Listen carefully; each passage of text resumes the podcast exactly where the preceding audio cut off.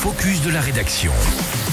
Peut-être que vous l'ignorez, mais aujourd'hui, c'est la semaine européenne de la réduction des déchets. Et à cette occasion, on s'intéresse, Domitil Courtemanche, à la situation en région Auvergne-Rhône-Alpes. Selon le quatrième baromètre annuel Les Français et la réduction des déchets réalisé donc par Suez en partenariat avec l'Institut de sondage Odoxa, les nouvelles sont plutôt bonnes. Les habitants de notre région se montrent de plus en plus convaincus et investis puisqu'ils se disent prêts à passer le cap du tri des biodéchets. Et cette tendance se traduit très bien en quelques chiffres que je vais vous donner tout de suite. Alors par exemple, 87% des habitants d'Auvergne-Rhône-Alpes se disent investis au quotidien pour limiter leurs déchets.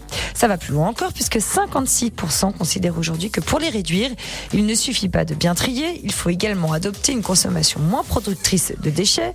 Par exemple, acheter du vrac ou encore réutiliser ses contenants en verre. Est-ce qu'il y a d'autres avancées Domitil pour les habitants de la région? Oui, Lucas, et beaucoup d'ailleurs. Ils sont de plus en plus à, à renoncer aux produits jetables. C'est plutôt une bonne nouvelle, c'est-à-dire les deux tiers hein, des habitants d'Auvergne-Rhône-Alpes tout de même. Et donc, euh, à essayer d'éviter les équipements et objets en plastique, dans ce cas, c'est plus des trois quarts. Et pour ce qui est de la consommation de l'eau, désormais, les habitants de la région se tournent plus facilement vers l'eau du robinet plutôt que vers les bouteilles en plastique, on le sait, qui sont très polluantes.